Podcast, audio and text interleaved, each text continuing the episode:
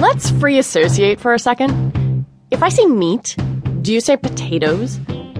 And then, if you had to pick, what political party would someone who enjoys meat and potatoes belong to? Oh, you think you know, huh? I'm Lizzie O'Leary, and this is Marketplace Weekend, where the economy meets real life. You probably have some kind of unconscious bias, even about the political nature of the very food and products we buy. And we're going to dig into that in this episode, our last before Election Day.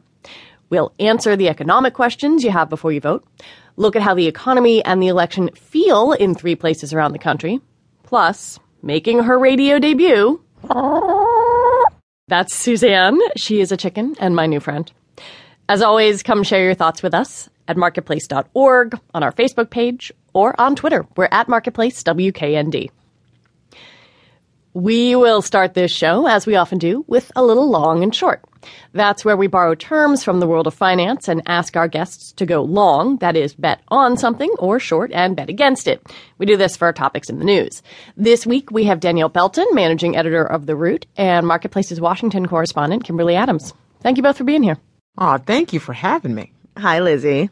Hello, everybody. Okay, Danielle, since you are here in the studio with me, I, am going to let you go first. Welcome, New York resident, by the oh, way. Thank you. I am a New York resident. You're that a New York correct. resident. Very exciting.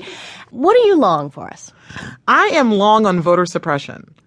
I'm not excited about being long on that, but it's a reality that we're facing as a country. I mean, as the country continues to grow browner, um, you have more black and Latinos in the United States. Um, and at this point, uh, right now, black and brown people overwhelmingly vote Democratic. And so you have all these issues where instead of going, hey, let's like try to like fairly compete for the black vote, like maybe there's a way that we can like put a wrench in it. So like there's all these instances that keep popping up across There are the a lot of legal challenges. Yes, right? there's lots of legal. Ch- I mean, pretty much ever since the VRA, the Voting Rights Act, was gutted uh, with Shelby versus Holder, there's been all these like voter ID laws and voter suppression laws that have popped up across the United States. And so even in places where voter ID has been struck down, you still have problems like in Texas where people are showing up at polling places and folks are demanding to see their ID and turning voters away. You have the North Carolina NAACP right now is suing over a purge of voter rolls in North Carolina that uh, the NAACP is arguing has disproportionately affected people of color.